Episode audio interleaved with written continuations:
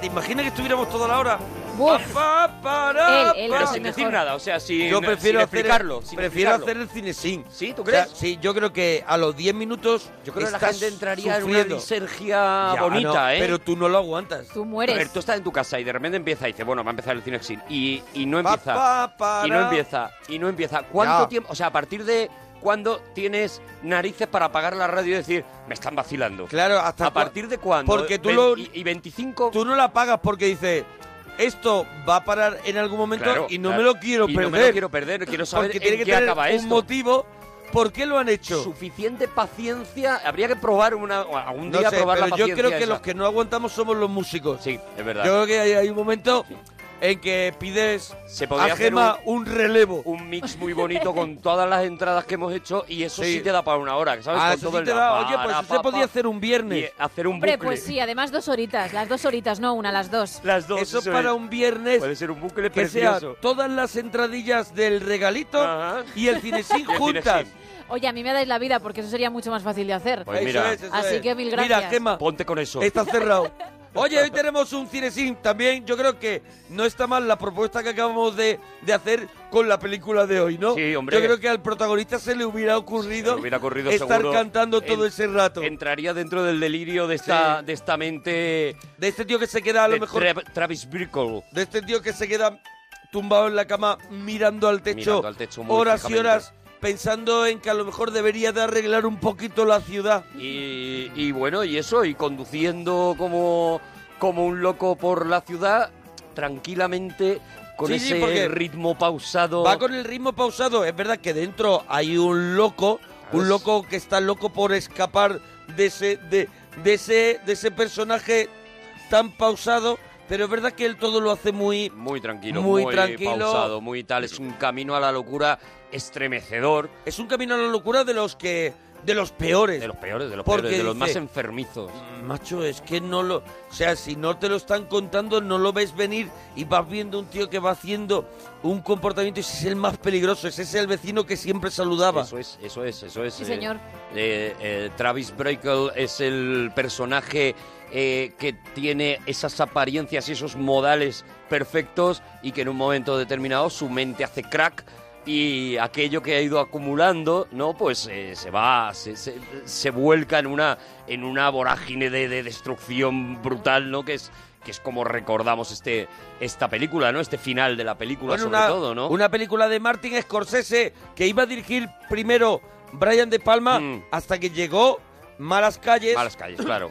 que fue la película que, que, que moló mucho más de Scorsese y como querían para la peli a Robert De Niro, pues dijeron, ¿por qué no hacerlo con el pack en vez de Brian De Palma, que lo haga Scorsese, que ya viene de Eso trabajar es. con él? Además, De Niro acababa, claro, querían a De Niro porque acababa de ganar el Oscar, ¿no? Acaba Por de el- ganar el Oscar por El Padrino 2. por el Padrino 2. Y de hecho, él fue alternando los viajes a Italia para terminar el rodaje del Padrino Claro. 2 con los. eh, con los cursillos de taxista. con sacarse la licencia de taxi Claro. y hacerse eh, jornadas de 12 horas diarias en el taxi, recogiendo gente, o sea, Nocturnas, trabajando sí, sí. tal cual, nocturnas, durante tres meses. Oye, estuvo haciendo eso Es verdad. porque es la manera la- que tenía Robert De Niro. ¿Sabes la anécdota en que en un momento determinado eh, eh, se acababa de estrenar el, el Ujú. Padrino 2, ¿no? Y se le sentó, entró en el taxi. que iba a contar, Ah, vale, lo, sa- lo sí, sabes, sí. ¿no? Entonces, Sí, sí. bueno, pues se sentó en, la- en el taxi un actor jovencito que le vio, le reconoció y dijo, hay que ver, esto es el cine, esto es la actuación.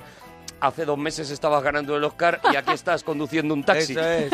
Y no sabía que estaba preparando Claro, una película papel. que se llevó, eh, bueno, se llevó un montón de premios, nominaciones al Oscar, por supuesto, Sí. para De Niro y entre otras, y también Cuatro en- nominaciones en Cannes, también en muchos premios para una película mítica que todo el mundo hemos tenido en algún momento de nuestra vida, o una camiseta, o un póster, o algo porque es icónico You talking to me. el personaje.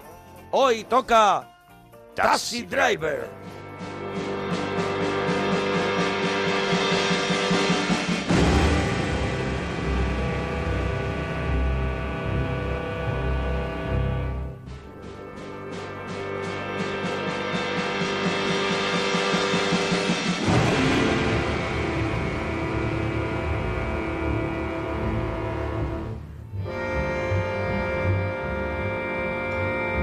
Una ambiente banda sonora espectacular. bueno, una cosa es, esto es una auténtica obra maestra. ¿De quién es Bernard Es? Bernard Herrmann, Ajá. historia viva de la música, una persona que no podía ser más ideal para hacer esta película, y ahora contaremos por qué, ¿no? Que creo que el fi- al final de la película creo que salía salía la dedicatoria con todo nuestro cariño Bernard y porque- respeto a Bernard Herrmann porque Murió, Murió eh, por ahí, eh, ¿no? Bueno, eh, lo último que hizo en su vida fue, fue esta banda creo que sonora. murió en, no- en, en Navidades o algo así del 75. Estaban montando la película. Del 76 es esta, Y o sea, el año 76, siguiente. o sea, un poquito antes. Nada, estaban montando la película y lo que hace Bernard Herrmann es, bueno, Bernard Herrmann para que la gente se ubique es el compositor, eh, por ejemplo, de Ciudadano Kane y luego sería el compositor de casi toda la, eh, la filmografía de las películas más importantes de Alfred Hitchcock, pues Psicosis, Vértigo, o sea, eh, es un hombre ya especializado en bucear con la música en la, En la- en la en la cabeza, de la- de gente y en las cabezas más enfermas, Mm. ¿no? Hay que, eh, hay que darse cuenta de que Bernard Herrmann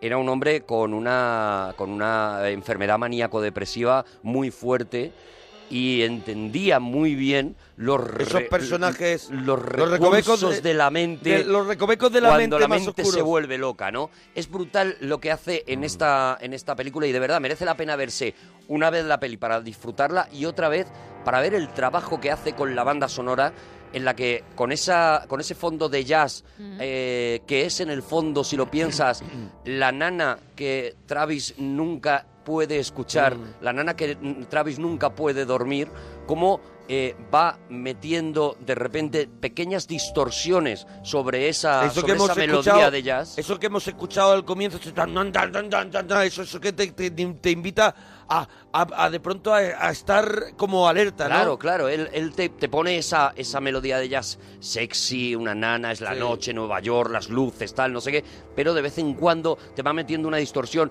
Por ejemplo, hace cosas brutales como eh, de vez en cuando utilizar los tambores, no como se utilizan en un tambor de jazz, sino como se utilizan en una marcha militar.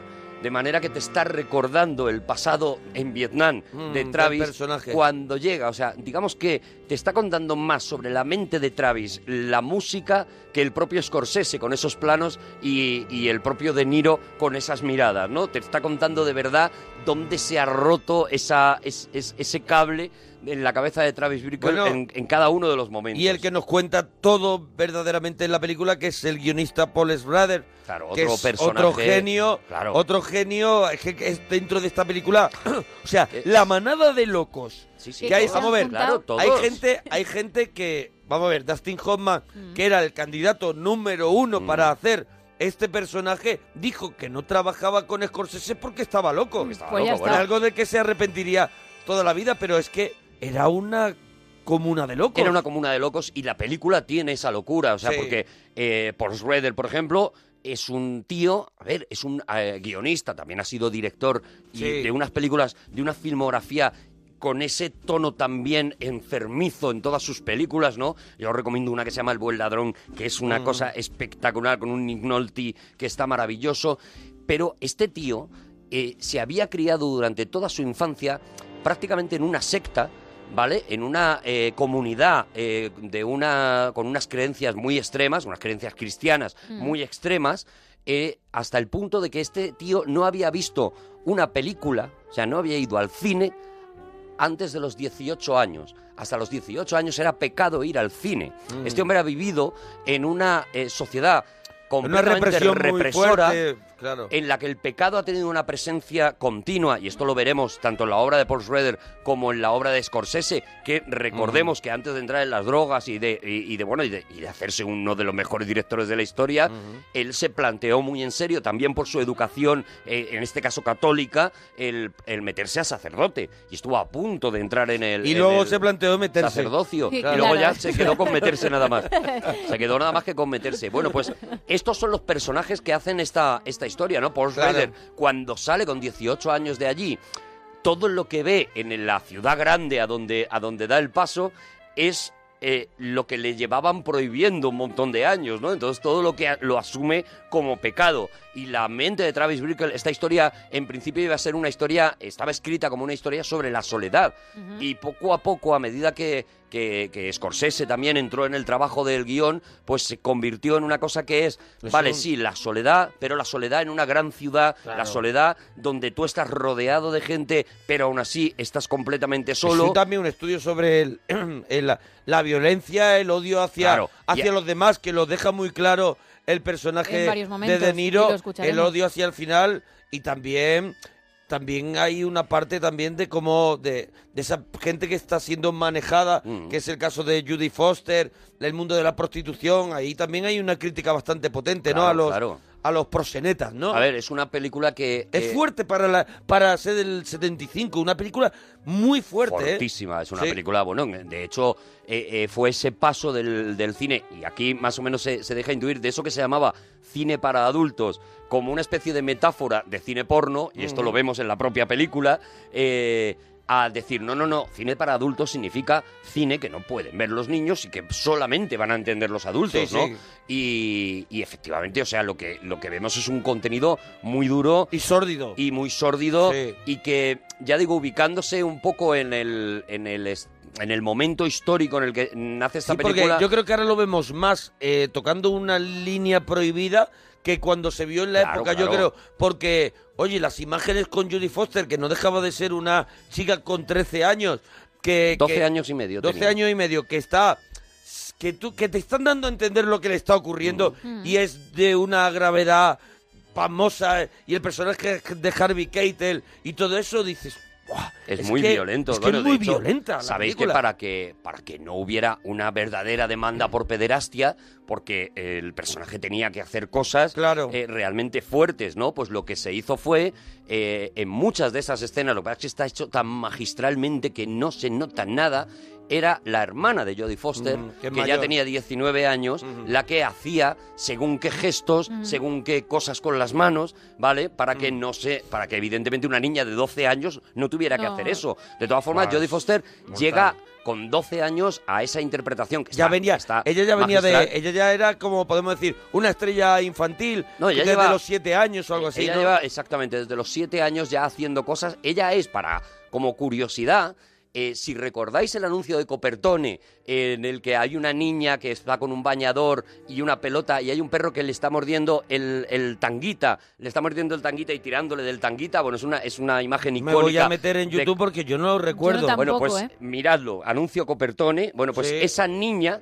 esa niña, la primera niña de ese anuncio Copertone es Jodie Foster ya. Mm. Es- es- es- fue su primera intervención, luego a partir de ahí había hecho películas y había hecho ya eh, Alicia ya no vive aquí con, con Martin Scorsese, Mira. con el propio Martin Scorsese. Ah, aquí nos pone, aquí nos ponen en ¿Eh? Twitter. Esa es. Ah, vale, vale. Mira, nos ponen en Twitter que ya recordamos arroba Arturo Parroquia, Gemma guion bajo Ruiz y Mona Parroquia nos ponen en Twitter que ya era un personaje del show de Doris Day. Sí, había salido en Bonanza también, había Sí. hecho, había hecho ya muchísimo, ya digo, y había ya trabajado con Martin Scorsese, por eso Martin Scorsese eh, se siente con la fuerza, porque ya conoce también a sus padres y demás, Claro. de proponerles este papel y decirle, bueno, evidentemente la niña ni va a escuchar según qué cosas, eh, Claro. y está muy cuidado que no ella va a está estar ella. ajena un poquito a Eso todo esto, eh, qué envoltorio tiene, o sea, es, y las cosas que ella tiene que decir en realidad están muy medidas, si lo piensas, para están muy que ella medidas. no entienda bien Eso es, cuál es verdaderamente que ese señor Harvey Keitel hace con ella unas ciertas cosas. Al final no dejaba de ser un juego para que Eso la es, niña no es. tuviera... Porque a Jodie Foster eh, leí que, que le hicieron un montón de un montón de pruebas. Ya estuvo el caso de, de Regan, el personaje del exorcista que hacía Mm. Linda Blair, que le, que le causó unas secuelas muy importantes a ella, a la, a, la, a la niña, a la persona, a la actriz. Y entonces Jodie Foster tuvo unos, unas pruebas, unos test psicológicos Sí, sí, sí, que pasar y todo, para tener tranquilidad que esto no le iba a causar mm, eh, daños negativos a, a posteriori, ¿no? Hombre, una tía que luego ha hecho el, el silencio de los corderos, yo creo que ya es- está- Hombre. eh, tiene, la, tiene la mente más protegida de Y la historia del cine. y Contact. Ojo, dos, o- dos Oscars, ¿eh? Dos Oscars tiene Sí, esta sí, tía. sí, sí, sí. Y aquí ya en esta película dices, ostras, que es impresionante cómo está, o sea, cómo dice las cosas. Esa escena en la cafetería Mm. en la que le está contando con esa naturalidad a Robert De Niro no, no, lo que yo hago está muy bien y además Mm. eh, yo me siento súper protegida, si yo aquí estoy muy bien. O sea, este Robert De Niro que lo que intenta, este Travis que lo que intenta es, lo que piensa que está haciendo es salvar, Salvar a esta y muchacha. decir gracias, no Y- sabía cómo eso. No, Claro, no, ella y de no, pronto... o sea, ella le recibe con una frialdad, lo mira con una condescendencia de con la condescendencia de una niña de 12 años, pero que tiene ya 40 en la Mm. mente por sus vivencias y le mira como diciendo, eres un ingenuo si el niño eres tú. No, no estás entendiendo absolutamente nada, ¿no? Es, es espectacular cómo está Jodie Foster, que por otro lado es una de las mejores actrices de la historia del cine Bueno, ahí- en, en sí, sí. A, a lo largo de todas sus Bueno, películas. pues ya que ¿no? estamos hablando de ellos, está ahí también Civil Sheffer, que, que, el- que se dice siempre la de luz de luna. Eso es, sí. Siempre ya- se ella- dice eso. le ha quedado esa condena ya. La siempre, pobre. La siempre de luz se de dice- luna. Bueno, se dice Shepherd eso. ahora nos resulta, eso, sobre todo a partir de que Sí, fue sí, sí. la de luz de luna, nos resulta muy complicado eh, asimilar lo, lo, lo- lo tremenda que fue Civil Sí. Shepherd, ¿no? Ella empieza en The Last Picture Show, una película de Bogdanovich, y se convierte en el icono de la belleza inteligente de la mujer. Tiene un encanto espectacular, Claro. tiene unas miradas cuando, de- cuando queda con De Niro la primera vez, Sí. tiene una mirada cuando él ya está demostrando un poco cómo es que es espectacular. Claro, ella es pionera en ese sentido en dar una imagen eh, eh, que hasta ahora solamente era estética de Mm. la mujer.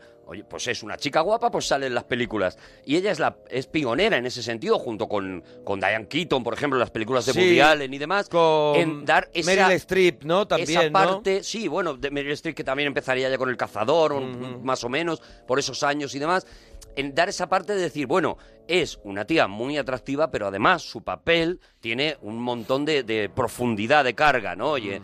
eso en The Last Picture Show pues eh, eh, llamó muchísimo la atención. Y luego es una tía que no tiene un Oscar, pero que tiene dos globos de oro a la mejor interpretación, una por Luz de Luna y otra por Civil, que es un, un show que aquí en España no vimos, De pero fue el que vino propio- su propio después, show. claro, el que vino después de Luz de Luna y que en Estados Unidos Lo fue un éxito igual o mayor a Luz de Luna. Lo que pasa es que nosotros nos quedamos allí en Luz Bueno, de Luna, pues pero ella para ellos no. ¿eh? renunció a otra película con Bogdanovich, Mm. que era así empezó Hollywood, para hacer el personaje Nickelodeon. hacer el personaje este de Betsy.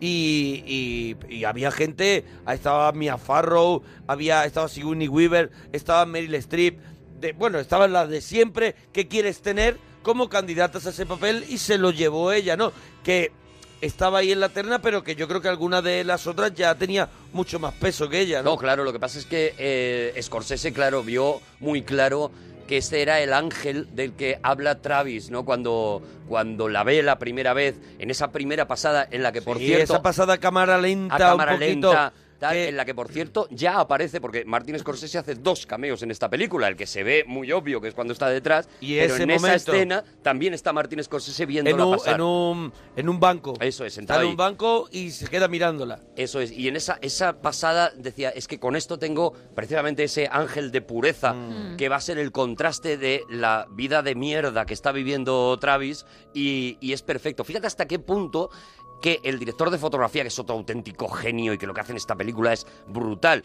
lo hemos visto ya mil veces y precisamente por eso nos llama tanto la atención esas luces frente a con el cristal eh, eh, lluvioso, Sí. esas cosas Bueno, que, y que- se veían por primera vez en que- 1976. Y que nosotros aquí estuvimos hablando cuando trajimos el crack de Garci. Es verdad. Y esos paseos nocturnos Claro, claro. son completamente mm, Son calcaos. Puro, puro, son puro puro Scorsese, ta- taxi driver, puro claro. taxi driver. Y son puro Michael Chapman, que es este Sí. tío que ah, eh, construye toda la imaginería de esta película, evidentemente con, eh, con mucha es una sociedad. maravilla ese ref- ¿vale? el reflejo en un charco. Esos Cuando paseos- pasa el coche. Bueno, ¡buah! es de Michael Chapman, por ejemplo, la idea de que el taxi era un personaje más de la película y la idea de ir sacando pequeñas partes Mm. del coche eh, simplemente mojadas e iluminadas. Por ejemplo, eh, es idea suya el no definir el exterior, porque él decía, aunque es una película que está pasando en Nueva York, eh, eh, tenemos que quitarle protagonismo a Nueva York para que sea cualquier ciudad y para que sea la historia de cualquier ciudad. Entonces es su idea, esa de esos planos, que ahora ya digo, ahora, ahora con las cámaras digitales lo haces mucho más fácil, pero esos planos en los que el taxi está perfectamente iluminado y todo lo que hay alrededor está borroso. Está difuminado Era todo. complicadísimo hacer en ese momento, ¿no? Está difuminado eso y está eso, está todo húmedo, hay como ese, ese vaho permanente. Claro, hay esa- ese humo de las alcantarillas, que luego lo hemos visto un montón de veces Luego aprovechado ya- con las pasadas del taxi, mm, mm, mm, dispersando ese humo y creando el smog, que luego gente como Ridley Scott, por ejemplo, Claro. convertiría ya en una marca de fábrica, ¿no? Pues aquí está también, ¿no? Este tío Michael Chapman eh, se inventa, por ejemplo, eh, eh, que toda la película está iluminada de esa manera, digamos, digamos sucia, digamos turbia, pero los planos en los que eh, De Niro comparte con Civil Shepard están iluminados como una película francesa, es decir, con una luz muy clara, Sí. con una luz muy clara. Primero, porque, porque eh, Civil Shepard era- estaba mucho más guapa, perfectamente iluminada, y segundo, porque él tenía muy claro que al lado de Civil eran los momentos de que donde De Niro se volvía bueno. Eso es, De- el De Niro- momento donde el halo, el halo de bondad, belleza. el halo de bondad te, te cubría, ¿no? Y él volvía después a su mundo. Eso es, y luego ya en el momento que desaparecía Mm. Civil Shepard, volvía otra vez esa fotografía. Bueno, eso que está metido de una manera tan eh, elegante, sin embargo, de alguna manera, lo mismo que decíamos de la, de la música de, de Bernard Herrmann, sin embargo, de alguna manera te está contando la película. O sea, el director de fotografía también te está contando la película, ¿no? Como, por ejemplo, la idea en esa matanza final de eh, oscurecer un poco el tono del rojo. Fíjate que eh, eh, Chapman piensa, y si te fijas, es así, que en cada escena de esta película hay algo rojo. O sea, la película no es roja, evidentemente, pero siempre hay un objeto rojo anunciando la tragedia que va a venir. Pero cuando llega de verdad esa tragedia, si, te- si, si lo recordáis, la sangre es más tirando a un granate oscuro. Sí, sí, sí, sí. Bueno, Mm. pues eso lo hace precisamente porque considerado que eh, darle ese color rojo a la sangre, ese color real del rojo a la sangre, la iba a convertir en insoportable y sobre todo iba a despistar de la verdadera historia. O sea, él no quería que Sí, de es repente el eso se rojo convirtiera sangre en ese algo de la gore. Hammer, Claro. demasiado can- así cantoso. Y lo que hace es que la, la pone Pero yo marrón. creo, yo creo que él naturaliza que, que es aún más mm, veraz lo que hace poniendo la, la, la sangre de ese tono. Me parece mucho más real. Claro, la hace, la convierte en una imagen de, de- de noticiero. Una imagen de, de- de- de- del interview de, Claro. de una matanza. Claro, claro. Y de ¿Sabes? hecho, de hecho ese es menos plano, cinematográfica. Ese plano que nos adelantemos, pues bueno, eh, eh, eh, ese plano final en el que él, eh, Scorsese toma desde arriba de la habitación toda la imagen de la matanza y va saliendo y se ve la calle y tal. eh, eh, hay un momento determinado en el que te parece que lo que estás viendo son las noticias. Sí. De hecho, funde casi con una noticia eh, pegada en la pared, con una, con una noticia anunciando pues el giro final que tiene, que tiene esta película, ¿no? Pero, pero lo que te digo, o sea, son, son tantos, lo que tú decías al principio, o sea, son tantos genios locos todos Ya los que dicho, no- participan. nos falta, bueno, en, mira, en, eh, en el montaje hay que incluir a Steven Spielberg, A Steven que sí. estuvo montando la película junto a Scorsese. Sí. Y después hay otro genio también aquí dentro de, esta, de la película, de que estamos repasándolo a todos. Aparte de Albert Brook, que tiene un personaje, bueno, que es un personaje... Bueno, es que un está- secundario. Que es un secundario, pero que está bien también para que veamos también la reacción, la, que veamos a De Niro un poquito... eh, bueno, cómo, cómo, lo, cómo puedes eh, ir reventando Mm. su personaje. Y a- está Harvey Keitel, Claro, claro, que claro, es el eh, personaje ese... que hace, que hace una, Tan- una especie de cameo, pues eso, recordando también la, la fusión que tuvieron los dos en Malas Calles. ¿no? Malas Calles es una película magistral de la primera de Scorsese y es, es una, bueno, la primera con De Niro, quiero decir, es una película magistral y los dos están brutales y ese, ese tándem, la verdad es que funcionaba maravillosamente. Yo creo que él que Scorsese se pegó el lujo de decir, hombre, yo por lo menos quiero un par de escenas en que estos dos me vuelvan a dar esa, e- ese feeling, ¿no? De, de tal. Y Albert Brooks, que lo comentabas, pues para que la gente se haga una idea, Albert Brooks es un actor de comedia bastante conocido y tal, pero es sobre todo conocido como productor, porque en un momento determinado este tío, eh, digamos que muta en productor y, y hace cosas como La Fuerza del Cariño, hace Sí, cosas como Mejor claro. Imposible y hace cosas, o sea, es el tío por el que, gracias al que existen los Simpson, porque este es el primer tío que dice confío en Matt Groening y voy a poner la pasta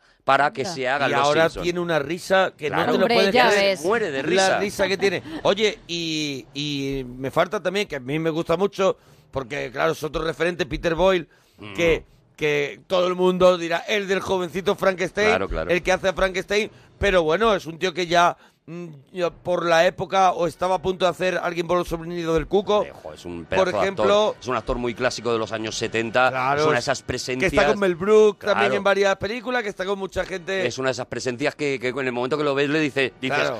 hombre, Peter Boyle, claro, porque Otro que también se le ocurrió yéndose a las paradas de taxi, eso que vemos habitualmente donde hay a lo mejor cinco o seis taxis Sí. y están fuera los taxistas charlando de sus cosas y él se iba allí, se acercaba y charlaba con los taxistas y ese es el personaje que tiene, ¿no? y tiene una de las escenas mejor escritas, yo creo, de toda la película. Mira que la película está bien escrita, Mm. que es ese momento en el que Travis está buscando un salvador Mm. y eh, le Wizard, saca ¿no? Wizard es el... Claro, sí, le El saca, le saca fuera ah, de, de la cafetería esta donde se reúnen habitualmente Mm. esos taxistas y le dice algo como eh, es que tengo la sensación de que estoy a punto de hacer algo muy malo. Es la primera, la, la única vez que vemos a Travis consciente de que se está volviendo loco Mm. y pide ayuda, ¿no? Y como Peter Boyle bueno, pues le da un discurso sobre, bueno, si no te gusta tu trabajo, pero te tienes que acostumbrar, eh, cada uno somos lo que somos, y no sé qué, y le da una serie de... de- Lo tenemos, lo Ah, tenemos para ese escuchar. momento. ¿Queréis lo bueno, si queréis lo es adelantamos. maravilloso. Y ahora si queréis arrancamos un poquito con, Sí, lo que nos con la historia. Vamos Vale. contando. Un hombre elige un oficio. Y ese oficio, por ejemplo, el nuestro, lo convierte a uno en lo que es. Quiero decir que que uno hace una cosa y ya no sale de ahí. Yo mismo. Llevo 17 años de taxista. 10 en el turno de noche. Y aún no tengo taxi propio. ¿Sabes por qué? Porque no quiero. Y es que uno debe hacer lo que uno quiere. Y yo quiero hacer el turno de noche en el taxi de otro. ¿Comprendes? Quiero decir que cuando uno toma un oficio, el oficio se apodera de uno. Es nuestro sino. Hay quien vive en Brooklyn y hay quien vive en Sutton Place. Hay quien es abogado y quien es médico. Hay quien muere y hay quien se pone bueno. Y cada día nacen otros. Yo también he tenido tus años. Me he acostado con muchas tías. Y me he emborrachado hasta caerme de culo. Pero a veces pienso que hay que hacer algo más. Ser algo en la vida. Quizás sea eso lo bueno. Bueno, Vale. mira, eh, ahora ya que escuchamos esta, esta charleta, mm, obra de Paul Schroeder, Mm.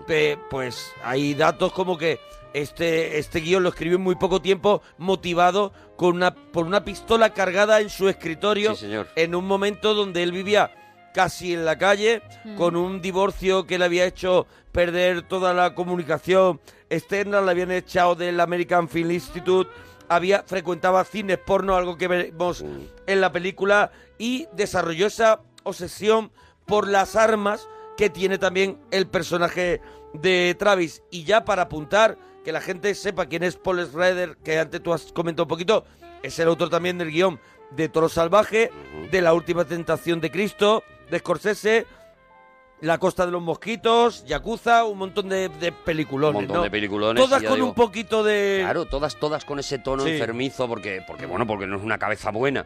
Y eso precisamente es lo bueno, ¿no? O sea, para diseñar esta, esta escena que hemos visto, en la que ya digo, Robert De Niro lo que le pide es ayuda de decir, me estoy volviendo loco y un día voy a coger una pistola y me voy a cargar a gente.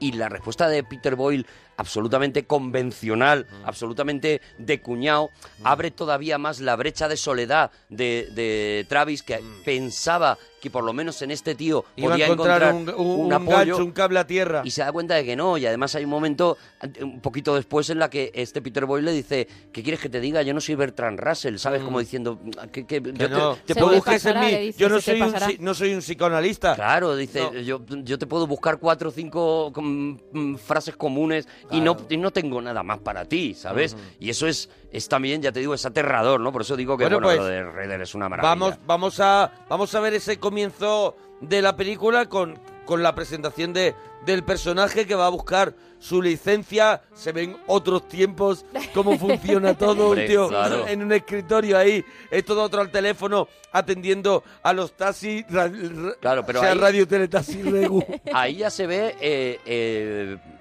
un- una parte de la historia que ahora nos pilla un poquito más despegada, pero que sin embargo para la América de, aquello- de aquellos momentos era muy importante. Y es cuando él dice, soy, he sido marine y he estado en Vietnam. O sea, esta, esta película nos cuenta Claro. eh, qué pasaría si Rambo hubiera vuelto a la, a la- a la guerra, pero hubiera acabado en este Nueva Claro, York. Habla de la reinserción de, Claro. de toda esa gente que está marcada por una guerra y que... Gente que ya viene que- tocada, que ha visto cosas muy terribles y- que pretende eh, eh, meterse en una sociedad que precisamente en su ausencia, o sea, en una ausencia en la que ellos han estado en un ejército recibiendo una disciplina y recibiendo unas enseñanzas tal, en su ausencia ellos eh, se han eh, ido a lo salvaje. O sea, eh, Nueva York y, y muchas ciudades de aquella época, como San Francisco, tal, no sé qué, se habían convertido de repente en una jungla en la que todo el mundo hacía lo que le daba la gana. A ese sitio vuelven estos soldados que encima eh, sufren un poco la vergüenza de hemos perdido la guerra,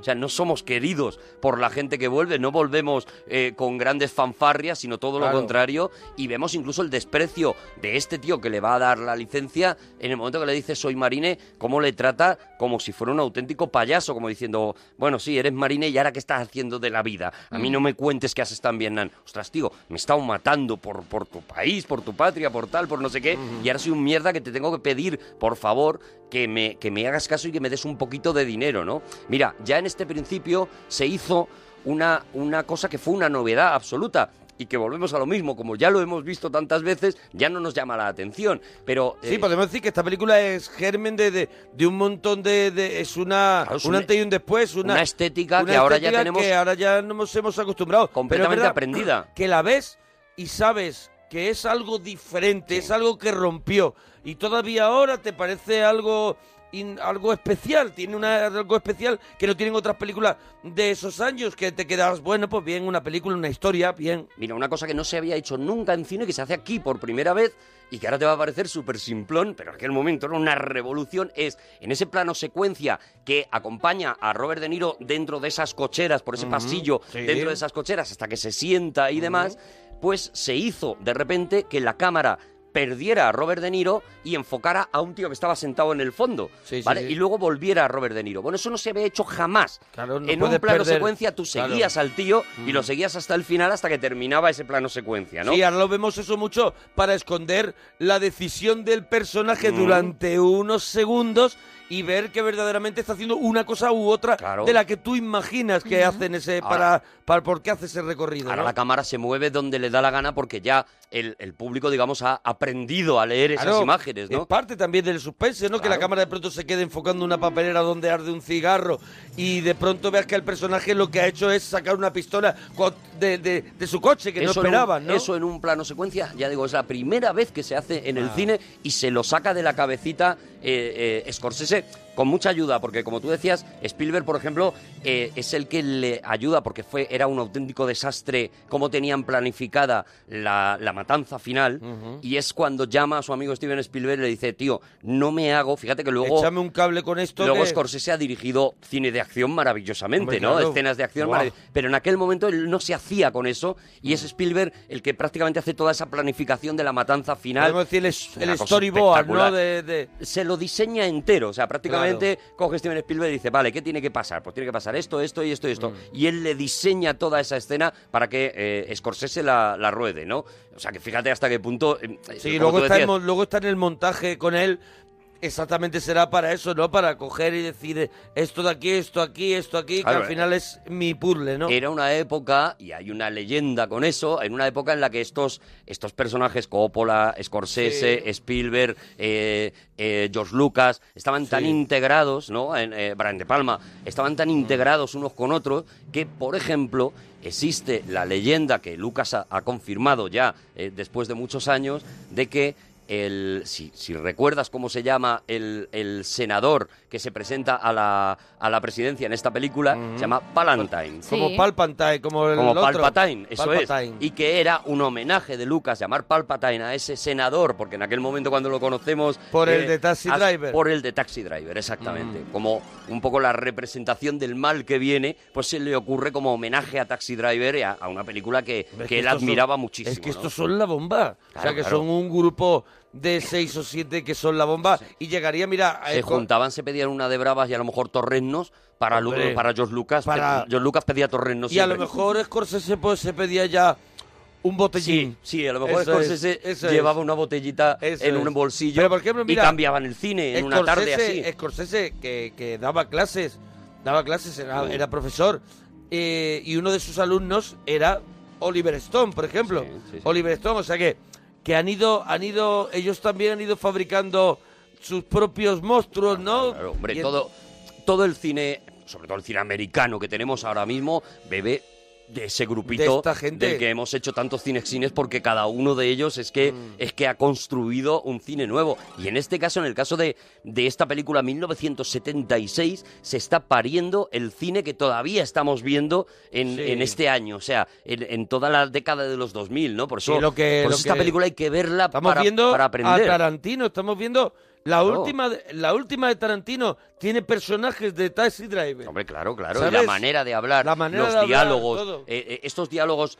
naturalizados no se hacían en el Mm. cine. Esta manera de hablar eh, naturalizada. A ver, ya a mí me, da igual, porque no sé qué. Claro, esta- no, no, eso no. Este perder el, el- el foco de sonido, sí, por sí. ejemplo, que es una cosa que ocurre, mm, imagino que se nota más en la versión original, que ocurre que de repente a un personaje en pura lógica, porque se está alejando, dejas de oírle claro. Mm. Y, y te y tienes que hacer un esfuerzo para escucharle, ¿no? Eso de jugar con los planos de sonido, eso es algo que en el cine americano tampoco se hacía. O sea, todo se escuchaba perfectamente, todo se escuchaba perfecto, todo estaba... Y aquí no, aquí sí hay una conversación.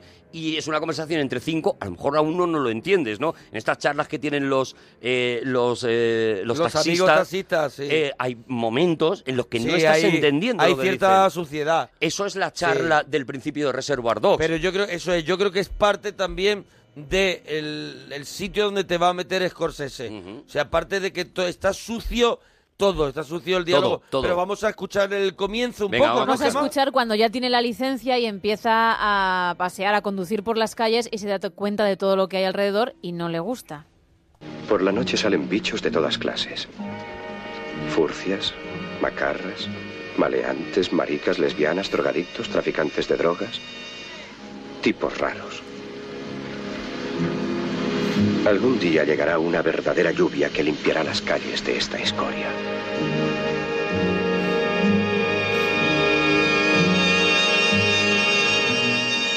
Yo recorro la ciudad.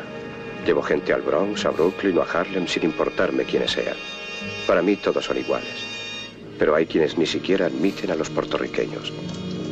Yo no hago distinciones. Hombre, él está esperando esa lluvia que limpie la ciudad, que al final, claro, se va a ver obligado a ser parte de la tormenta. decidirá que solo que, que él es esa lluvia, ¿no? Claro, claro. En el fondo estamos viendo cómo Scorsese eh, hace una parodia de algo que estaba ocurriendo en el cine, que eran los justicieros, Ujú. que estaba ocurriendo Charles en ese cine de Bronson, los- ¿no? Claro, Charles Bronson, Harry el Sucio. Pero Charles Bronson fue un poquito después, yo creo que más en los No, en los 80. en los 70 ya. Yo soy la justicia. Sí, ahí Sí, en los empieza la 70 estaba. Harry, Harry sí, ya. Pero sí. Harry ya estaba Harry en los Callahan. 70. eh, eh, Charles Bronson ya había hecho algunas películas de estas de Me tomo la justicia por mi mano Sí, y demás. Y era algo muy habitual en aquella época, era un debate muy en las calles y él lo que Y hace no es... dejaba de ser grupo salvaje y toda esa gente no dejaba de ser también gente que... Eso es, es, sea- es, es una, es una cosa muy de los 70, pues precisamente porque, porque eh, está todo tan desmadrado en, en la América de aquella, de aquella época, ¿no?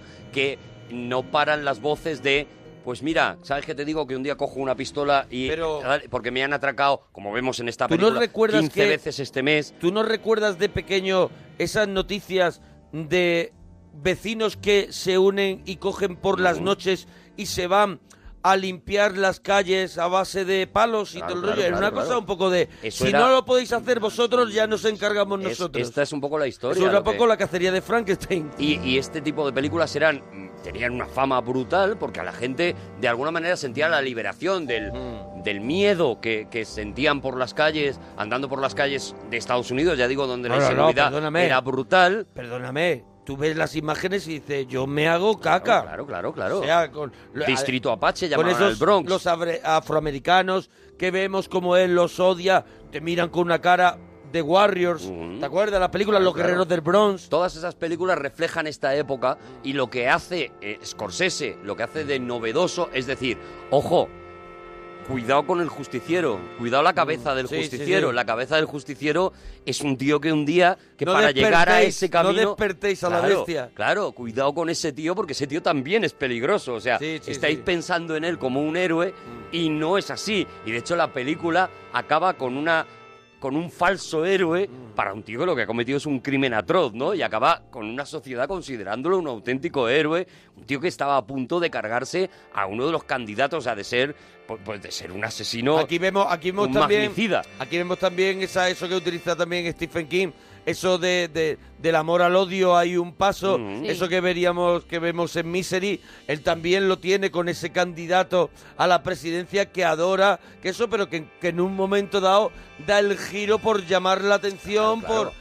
por eso, porque él se enamora de una de las chicas, que es Phoebe Sheffer, de ese gabinete del presidente que está, pues, preparando la campaña, ¿no? Para, para las elecciones, donde también está Albert Brook, ¿no? Eso es, y él, él, eh, hace una escena que la que es maravilloso lo que hace De Niro. Bueno, lo que hace De Niro todo el rato es maravilloso en esta película porque es una cosa descomunal. Parado en el taxi, mirando Ya está. hacia adentro, donde está trabajando ella, y que ella dice, ahí hay un taxista afuera que lleva un rato mirando, y ves a De Niro mirando, masticando un bocadillo, y dices, la locura Claro, claro. está sentado en ese taxi. No, lo que hace, lo que hace es una cosa de verdad fuera de fuera, de, fuera- de lógica, o sea, fuera de la Es capacidad bestial, humana. bestial, bestial. Mira, a mí ya me da igual que Robert De Niro en un momento determinado, además él lo dijo, mira, yo a partir de ahora, ¿sabes? Yo ya lo he hecho todo y yo a partir de ahora voy a hacer películas que puedan ver mis hijos y me da igual que la carrera de Robert De Niro todos sabemos que podía hacer más cosas, pero bueno, ha- ha- haya acabado en como ha acabado Pero- porque de verdad se lo ha ganado. O sea, tú Mira, te pones a el ver personaje del Cabo del Miedo, Toro Salvaje, Claro. que le acabamos de decir, Casino, Casino, Todas, o todas sea, de pero si es Scorsese que, en este bueno, caso. El Padrino 2, o sea, el, el- el- Érase una vez en América, o sea, solo con eso Ah, ya. Solo con eso. Dice, y, y- y este Travis Breakel, dices, mira, tío, o sea, dedícate a ganar pasta, me parece muy bien. Haz todas las partes de los padres de ellas que hagan falta, porque te lo has ganado ya, Robert De Niro.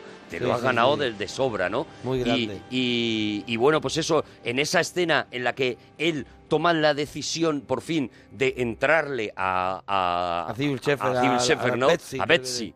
Eh, eh, y entra dentro de la oficina y de repente es un tío absolutamente encantador. De repente su cara se ha dulcificado, sus ojos se han dulcificado y de repente es un tío que un- entiendo que Betsy diga, joder, qué tío más interesante, pues claro que me voy a tomar un café sí, con sí, él. sí, lo entiendo Claro. porque, porque es camaleónico cuan- por su interés, porque es un loco. Es Porque es un loco, porque a continuación lo vemos en su casa mirando a un punto Es fijo. magistral, de verdad. Claro, y de hace. pronto dice, hola, buenas. Mm. O cuando se viste ese día que se viste, bien, bueno. que la lleva al cine. Bueno, al el, cine. el día anterior la invita a tomar Primero café. la invita. Y, y- y- y es el tío más maravilloso del Pero mundo. cuando Que la si queréis lo recoges, escuchamos, venga, ¿eh? para que, escucharlo. para Vamos que a veáis cómo, cómo charla. ¿Qué es lo que desea? ¿Querría venir conmigo a tomar un café? ¿Ves? Qué agradable. Ay. ¿Por qué? ¿Por qué? Sí. Le diré por qué. Eh, Creo que está muy sola. Paso a menudo por esta calle y siempre la veo ahí. Y aunque está rodeada de gente, eh, de teléfonos y de papeles, eh, todo eso no significa nada para usted. Y ahora que he entrado aquí y la he conocido, he visto en sus ojos y en su manera de conducirse que no es una mujer feliz. Creo que le hace falta algo. Y ese algo no es más que un amigo verdadero. ¿Quién fue a hablar?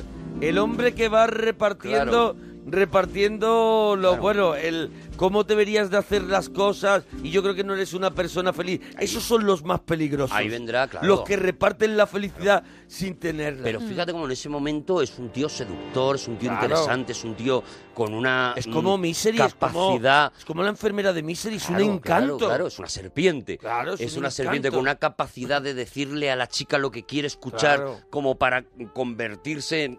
Oye, pues efectivamente, me voy a tomar algo con este tío. Claro. La charla que tienen luego en la que eh, en la que ella le compara con una canción de Chris Christopherson. Mm, que Y- ir a comprar el disco Eso es. para regalárselo a ella. Bueno, la canción se llama The Pilgrim, por ejemplo, no se dice en la película. The Pilgrim. The Pilgrim se llama la canción. Monforte, mira a ver si puedes conseguir la de Chris Christopherson, Sí, de en- Pilgrim. en YouTube está, desde luego. Sí, a ver si lo podemos escuchar. Y hay una introducción de Chris Christopherson, porque yo me la he escuchado, porque yo estoy enfermo. Sí, claro. Y hay una introducción en la que eh, eh, Chris Christopherson dedica esta, esta canción a dos personajes que son Johnny Cash y Dennis Hopper.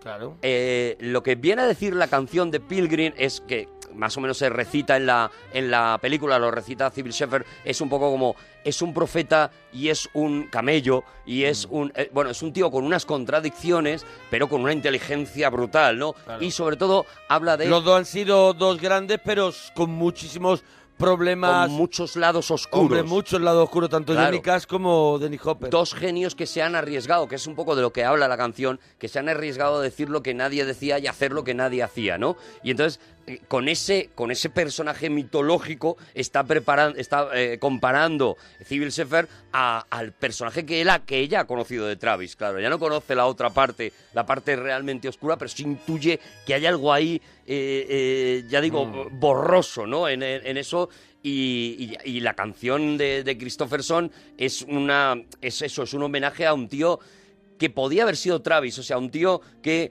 eh, precisamente por ver el mundo de otra manera se podía haber convertido en un genio y sin embargo ha caído, pues cae- acaba cayendo en la, en la oscuridad, ¿no? Como veremos, porque además le falta otra cosa, ¿no? Le falta una educación, una cultura, ¿no? Claro, claro. Y eso lo veremos en la, en la cita que tiene con ella en el cine. Ahora, ahora, durante todo este tramo, vamos a ver cómo él va echando en la mochila odio y cosas que no le gustan, como vemos a ese señor de dinero que se monta en el taxi con una, con una chica y la, y la trata así de una manera como diciendo, pórtate bien conmigo y Mira, tendrás esta es, esta es de dinerito". Pilgrim. y vemos que eso no le gusta, ¿no? Norman, Norbert, Funky Donnie Fred, Billy Swan, Bobby Newirth, Jerry Jeff Walker, and Paul Siebel, Esta es la, la introducción en la que va diciendo esos nombres de... Gigi Cole ha dicho. Claro, claro, claro. Di- dedica a varias personas, yo he Ah. dicho dos de ellos, Ah, vale. que eran muy icónicos, ¿no? Sí, Gigi Cole. Y aquí empieza de Pilgrim.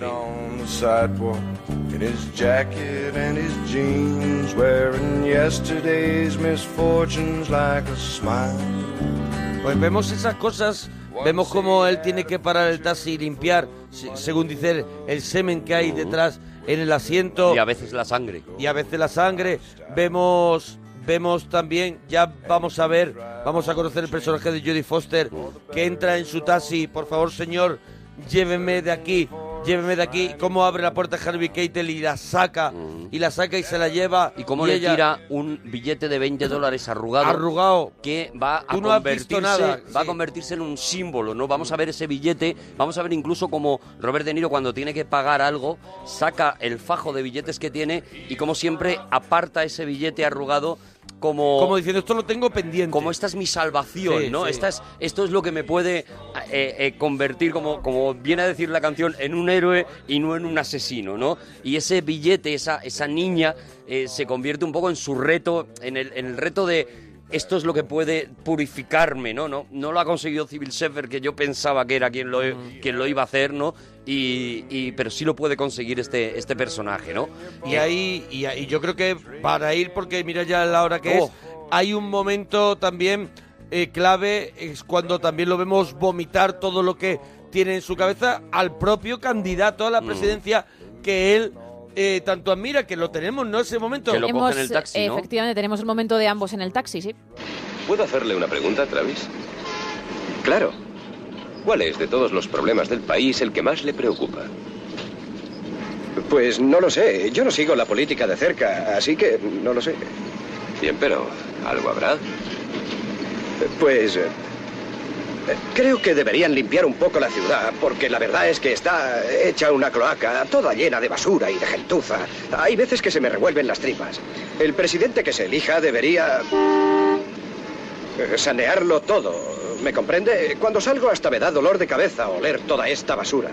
Quiero decir que la porquería está por todas partes. En fin, yo creo que el presidente eh, debe limpiar bien este retrete y tirar de la cadena para que se vaya toda la mierda. Ahí lo, ahí lo vuelve a repetir un poquito. Sí. La intención que tienen, en el otro caso era una lluvia que se lleve todo por delante. En este caso ya hay que tirar del retrete. Eso es. Yo creo que hay dos momentos eh, que me parecen brutales en los que eh, Scorsese sabe de manera eh, solo con las imágenes meternos en el universo de la locura de Travis. Uno de ellos es ese momento en el que Travis echa una pastilla efervescente en un vaso de agua y, el, y la cámara mete va dentro. metiéndonos dentro de eso, eh, de ese burbujeo, y de como- repente estamos sí. entrando en la mente de, de Travis.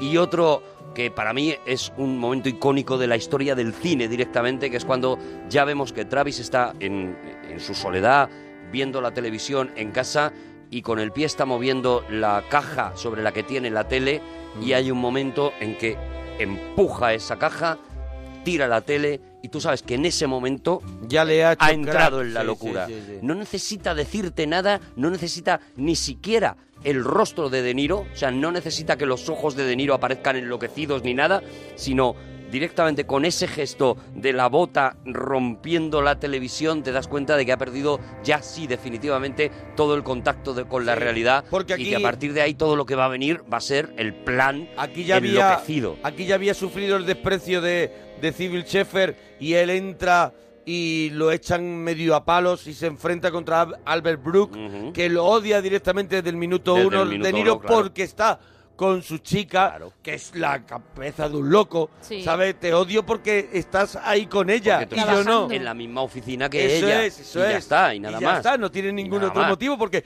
Albert Brook tiene un pelo rizado precioso. pero, pero vemos lo torpe socialmente que Claro, es claro. eh, eh, cuando por fin puede invitar a la chica de sus sueños al cine y la mete a ver una película porno, Claro. porque en su cabeza eso es lo natural, o sea, él, él va a ver porno y además le dice, yo veo muchas muchas parejas, parejas sí, sí. entrando aquí, claro, son Claro. parejas de prostitutas con, con clientes, claro, pero en su cabeza hay esa mezcla de la inocencia del niño que Jodie Foster le echa en cara con, eh, con la, la ingenuidad de un tío que ha estado sirviendo a su patria unos ideales, etcétera, etcétera, etcétera, y que de repente se ha encontrado, pues como dice él, ¿no? Con toda la basura de las calles, ¿no? Y hombre, no podemos olvidar, yo creo, la escena del espejo, que es una de las escenas Que es una, que yo creo es que una marcan. Es una improvisación de De Niro. De Niro. Hay versiones, pero yo creo que la más la, la más clara es que ahí solamente había en el guion la frase de Travis se mira al espejo porque también él ya ha mutado, pero esa improvisación fue fruto de Sí. fue fruto dice dice dice que de, eh, De Niro en un concierto de Bruce Springsteen alguien le dijo algo a Bruce Springsteen Mm. que a lo mejor no sería de agrado algo y él le dijo Are you talking to me? Mm. ¿Sabes? Le contestó al del público y eso lo utilizó él en el espejo. Bueno, realmente, o sea, si es no una sé si impro- una versión. No, no, no, no, si es una improvisación eh, y era algo que lo- este tipo de estos directores utilizaban habitualmente. Ya, por ejemplo, en Apocalipsis Now, Coppola deja a tanto a, Mar- a Martin Marlon Sheen Brando como a. Marlon Brando, les deja decir, vale, y ahora di lo que te dé la gana. Que vais bien. Porque tengo a Marlon Brando, ¿cómo no le voy a dejar, no? Y te has aquí es tomado un poco... mejor unos, unos digestivos. Y aquí es un poco a lo que juega también Mm. Scorsese. Bueno, tengo a Robert De Niro. eh, pongo la cámara y haz lo que te dé la gana, Robert De Niro. Y a él, pues se le ocurre hacer esta cosa absolutamente prodigiosa. Mm. Y ya digo, bueno, es que toda la película es una, es, es una auténtica delicia. Es una. Es una cosa que hay que ver, que hay que ver muchas veces, que, que es de verdad esas películas en las que, hemos hablado alguna vez de ese tipo de película, en la que cada vez que lo ves aprendes una cosa nueva y que solamente verlo, eh, ver el desarrollo de Robert De Niro, ver los diálogos, cómo están escritos, ver la música, cómo está, la fotografía, o sea, en cada visionado vas a aprender de un genio distinto, porque todos, todos los que estaban involucrados en esta película eh, eh, son genios, ¿no? Con lo cual, si te interesa la fotografía, Bueno, vamos, te la tienes vamos que a ver. resumir un poquito cuando, a partir de que él entra en locura, ¿no? Con Bueno. esa cresta. Ya lo que viene pues es esa terrible matanza final cuando él intenta primero matar, Matar, a, Palantine, es, a Palantine. no lo consigue y entonces ya en el arrebato de tengo que matar a alguien, Me él se voy va a donde tengo esto. a buscar a ese Sí. chulo de Ah. que tiene mm, entre comillas presa a Al Jodie Jodie Foster, Foster. Se lo carga, le pega un tiro, se va para la casa. Y Jodie está, eh, eh, Iris, como se llama la chica, Mm. está en ese momento con un cliente, se carga al cliente, se carga al casero, hay un au- auténtico baño de sangre. Y, eh, y bueno, lo que veremos al final es un giro final sorprendente que dura dos minutos y que sin embargo te hace que vuelvas a leer toda la película otra vez. Pues eso se lo dejamos a los Eso parroquianos. para ellos, eso es. Pues nada, Taxi Driver, yo creo que ha quedado muy bonito. Así que si te ha gustado, cuéntanoslo a Arturo Parroquia, Gemma-Ruiz y Mona Parroquia. Adiós, bonito.